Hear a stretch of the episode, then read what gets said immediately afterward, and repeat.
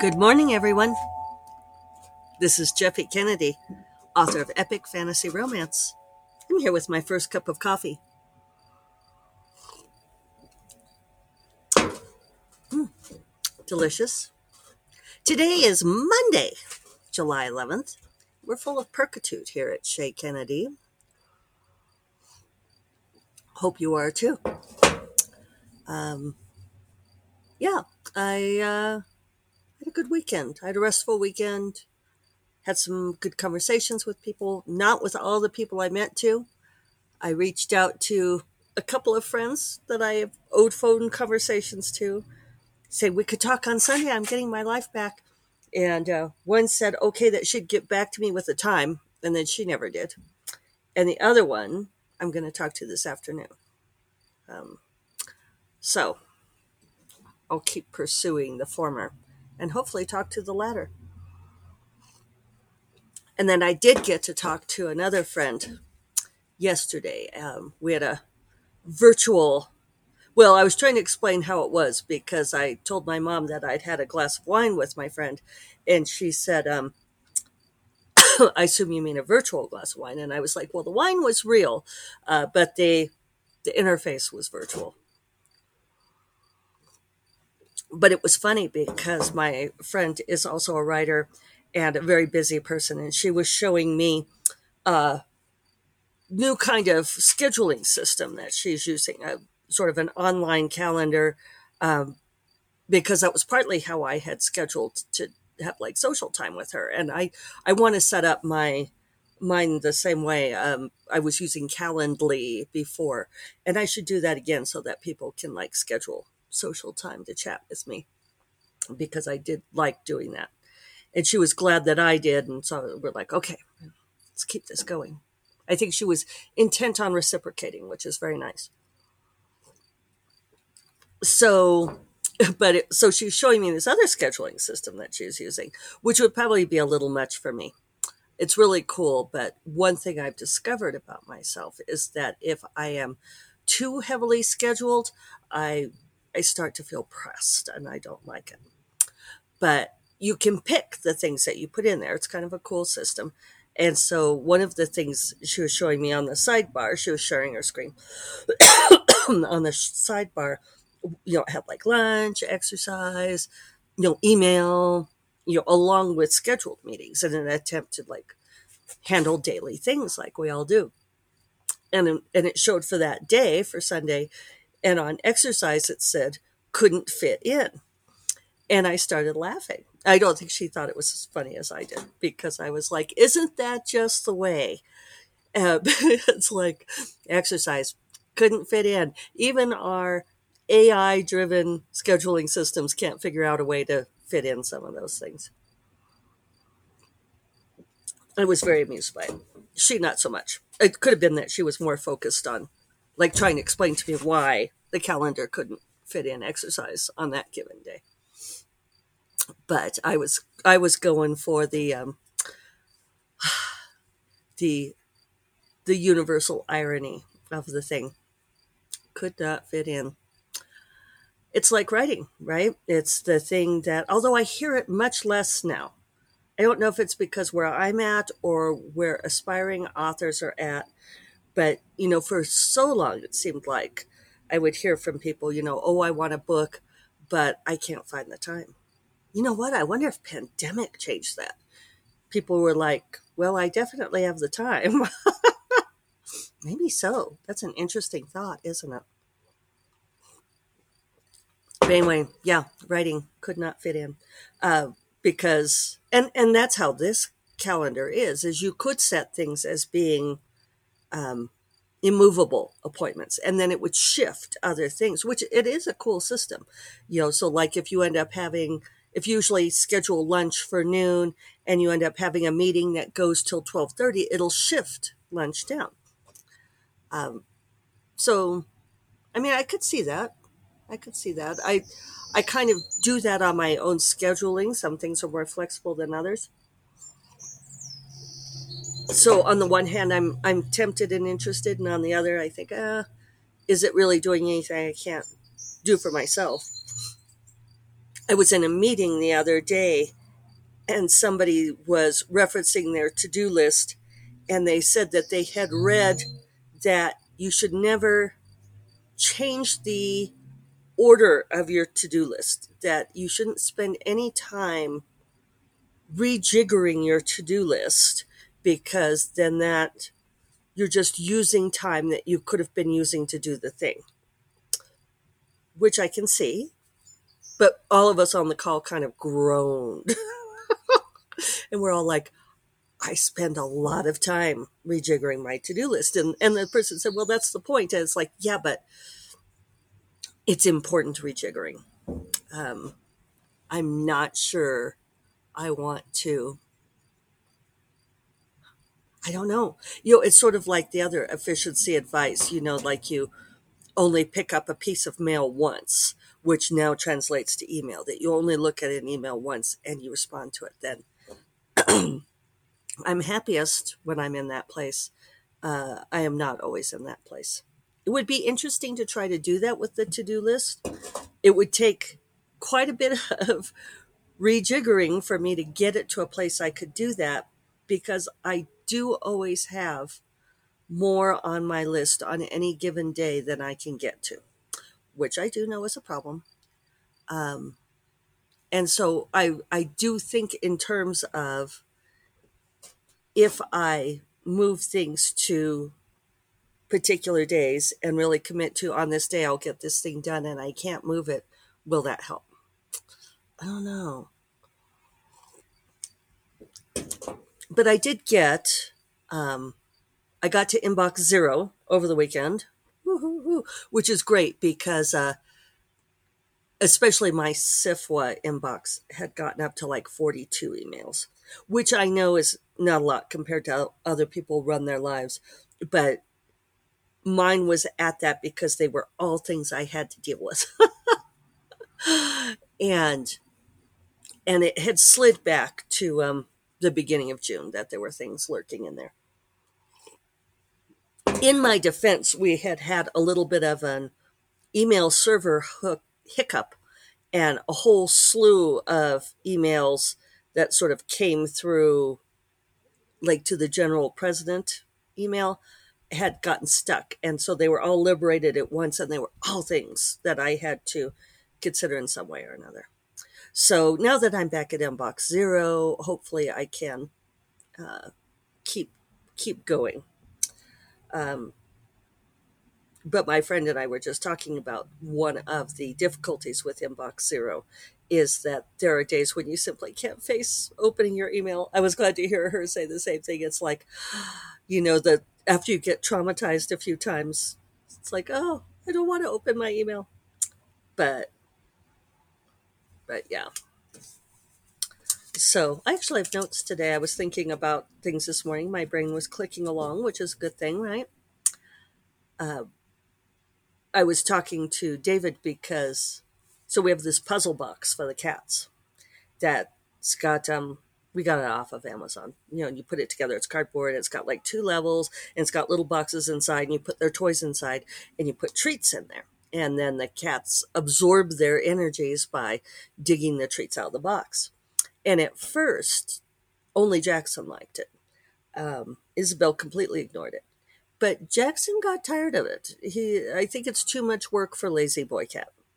Um, and then Isabel discovered it a few weeks ago. I don't know why it suddenly caught her attention, but she loves this box. She loves this box. She like sleeps beside it. She loves it so much. Sometimes she sits on it.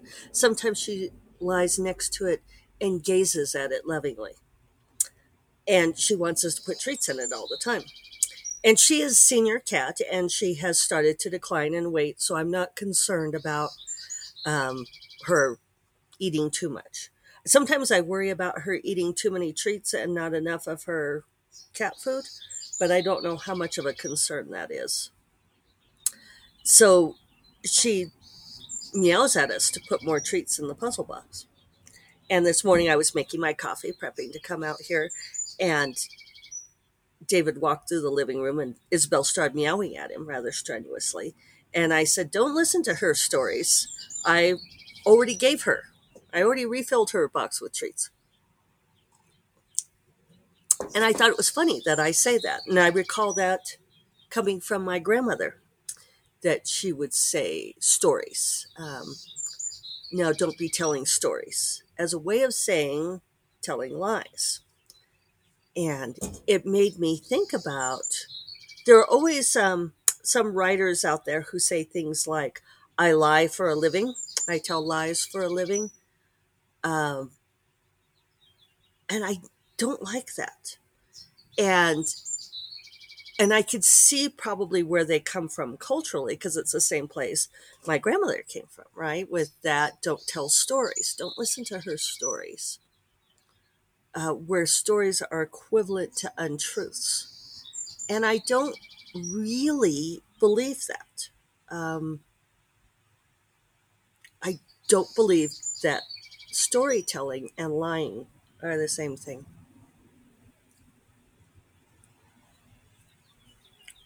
Incidentally, and completely off topic, Thursday and Friday I was not able to get Instagram to load this podcast. I don't know why. I might have to go back to doing a clip, but if you missed the podcast at the end of last week, this is why. If you watch on Instagram, and I know a lot of you do. So it just keeps saying can't load or, or can't share. I think can't share. Probably Instagram changed their settings again, alas. So I just wanted to mention that. If um if it won't load today, I'll try to do the snippet again and see if that works. Hello, Hummer.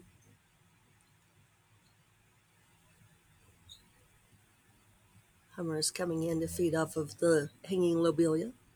Very picturesque. So, oh, the other thing that my friend and I were talking about, I've got something fuzzy on my face. Sorry. I don't know what. Something floated down. Uh, oh, we were just talking about the storytelling muscle and what that feels like, and how for both of us it feels like more of a visceral thing than a, a floaty thing. And I was saying that's partly why I don't really grok with people saying things like the muse or the spirit or the inspiration. Uh, you know, the word inspiration comes from inspire to draw breath in.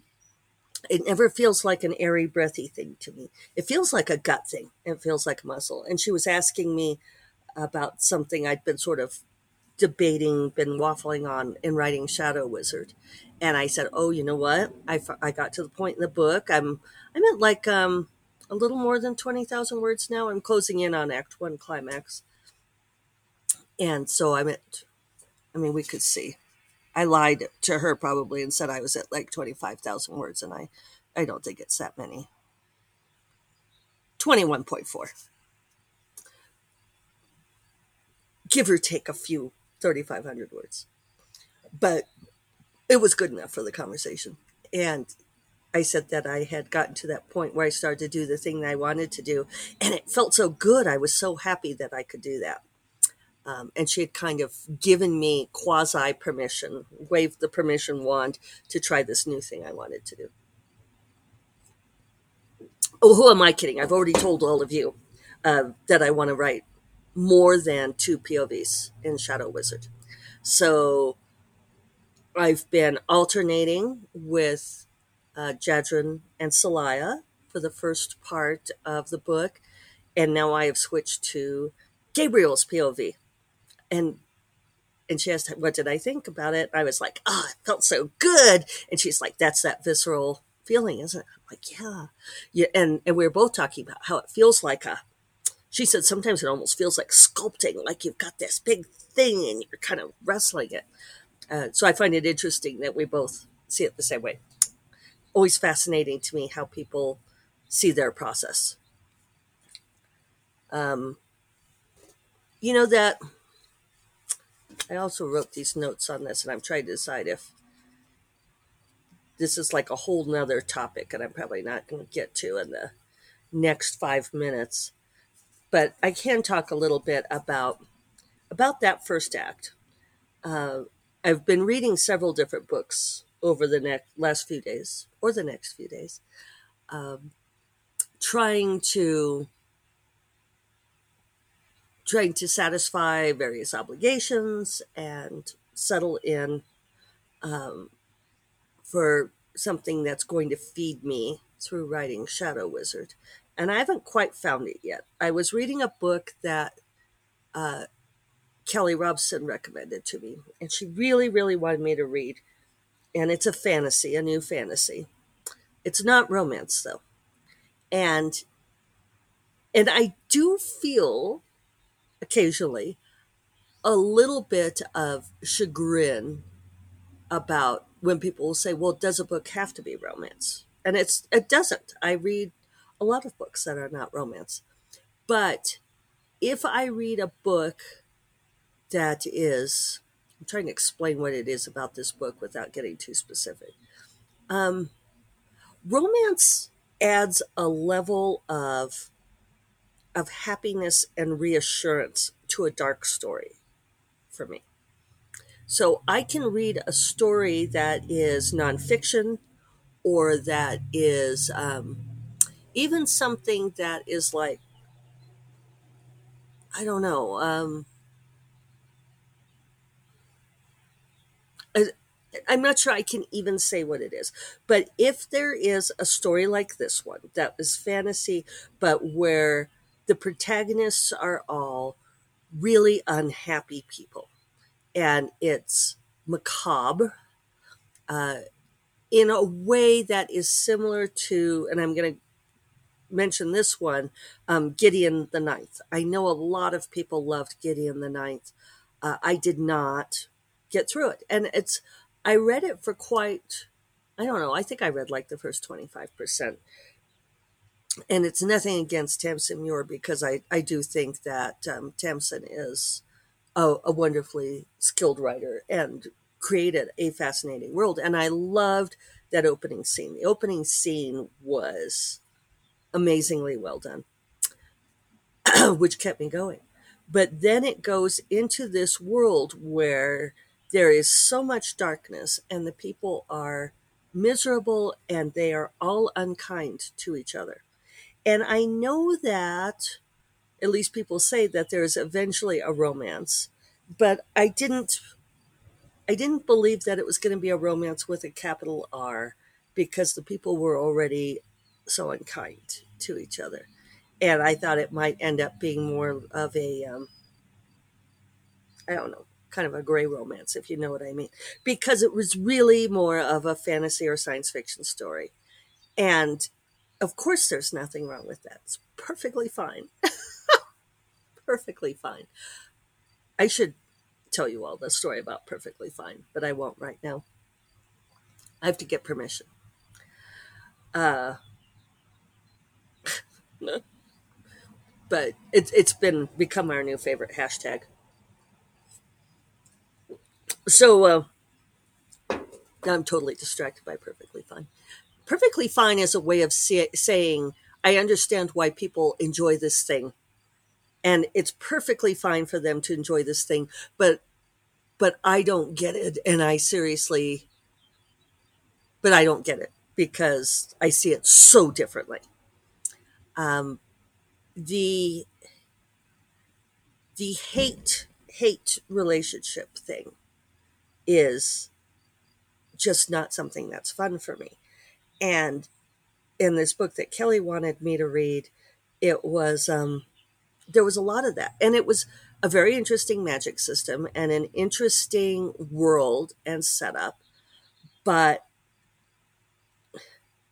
I knew that I was not going to get happy emotions from reading this book. And I think that's what it comes down to is and maybe that's something that romance readers and writers have a difficult time conveying. It's it's not just that we want the romance or the love affair. It's that I want that emotional satisfaction. And that was RWA's definition for a long time, probably still is. Um, I'm really not sure what's going on with RWA these days. But, you know, it's that emotionally satisfying conclusion. And and that's what you want. Yeah, I mean, they probably didn't want to say happy, but there's something to that.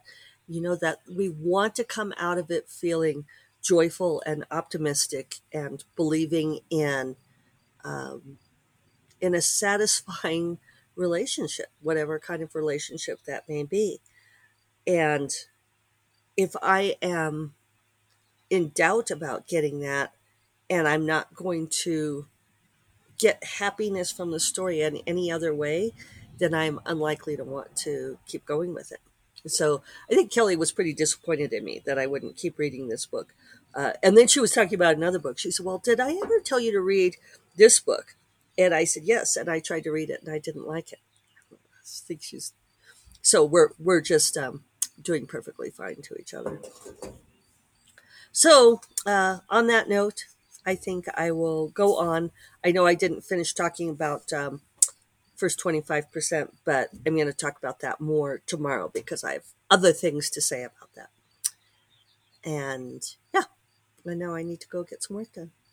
So I hope you all have a wonderful Monday, and I will talk to you tomorrow. Well, take care. Bye bye.